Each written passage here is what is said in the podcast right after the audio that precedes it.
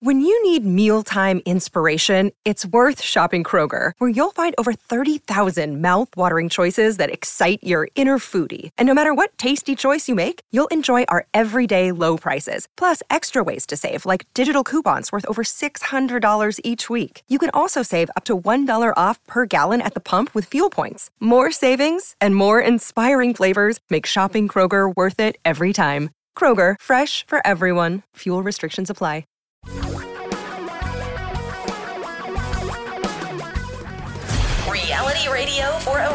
Great future. We're talking real money. Hi, I'm Tom Cock. In the financial planning, financial advice industry, that word sort of always will always get you in trouble, right? The, the, the, the generalization, the everybody should do this, with a very few exceptions. I mean, really should always use index or index like funds. You really always should be globally diversified. You really always should keep your costs low. Once you get past that, it gets murky. So there's a lot of concern when the high profile people make these blanket statements. And one of those high profile people, in fact, she's even called in the article personal finance celebrity, Susie Orman, or as my mother used to call her, Suze. Suze Orman says retirement savers should steer clear of traditional accounts, in other words, sort of pre tax savings, and put it all into Roth, especially during the global pandemic. Now, I have no idea what the especially during global pandemic means. I'm going to set that aside. I don't know where that comment comes from. But should everyone just be saving post tax money into their retirement accounts? Is it really as easy as all of that? And of course, you already know by my setup that the answer is no. Now, Susie says here's her rationale. Quote, do you really think the tax brackets aren't going to have to go up in 5, 10, 15 years from now in order to pay for all the debt that we're carrying? Of course, they're going to have to. This was part of her podcast chat. And this is where I always run into the problem. Yes, tax rates are historically pretty low. Um, so that does often make people think, well, I should just go ahead and pay the tax today and get all these years of tax free growth and take the money out tax free. Sounds very appealing. Number one, nobody knows where tax rates are going to be 5, 10, 15 years from now. Nobody knows. Have we taken on a lot of debt? Absolutely. Might tax rates stay low? Growth goes up, pays for it. Nobody knows. So do not base your decision on what tax rates have to be in the next 5, 10, 15 years from now because nobody knows. But here's another way. I mean, first of all, as I mentioned, giving global blanket advice on finances, that's a, just a very tricky business because really the simple truth about traditional versus Roth in my mind is the following. If your tax rate is kind of high today, you might want to take some of the money pre tax, reduces your tax bill, right? Because it's going to reduce your income.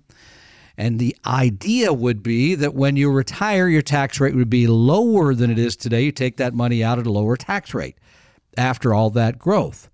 By the way, there's not a whole lot of ways to itemize anymore. So having a reduced amount of uh, sort of taxable income is not a bad idea. Now, if you're a very young person and you're just starting out and your income is low, yeah, I think the Roth makes a ton of sense.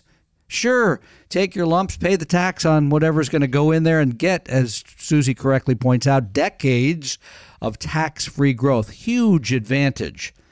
But there isn't one sort of uh, every everybody one size fits all. It's not a good idea.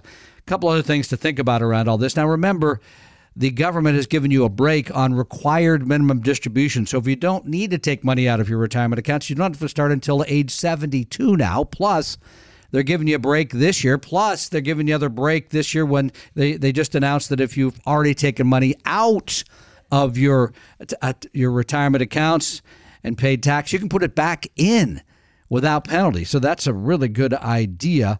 And not again all advice is one size fits all. Here are my suggestions, okay? Number 1, when it comes to retirement accounts at work, always get the match.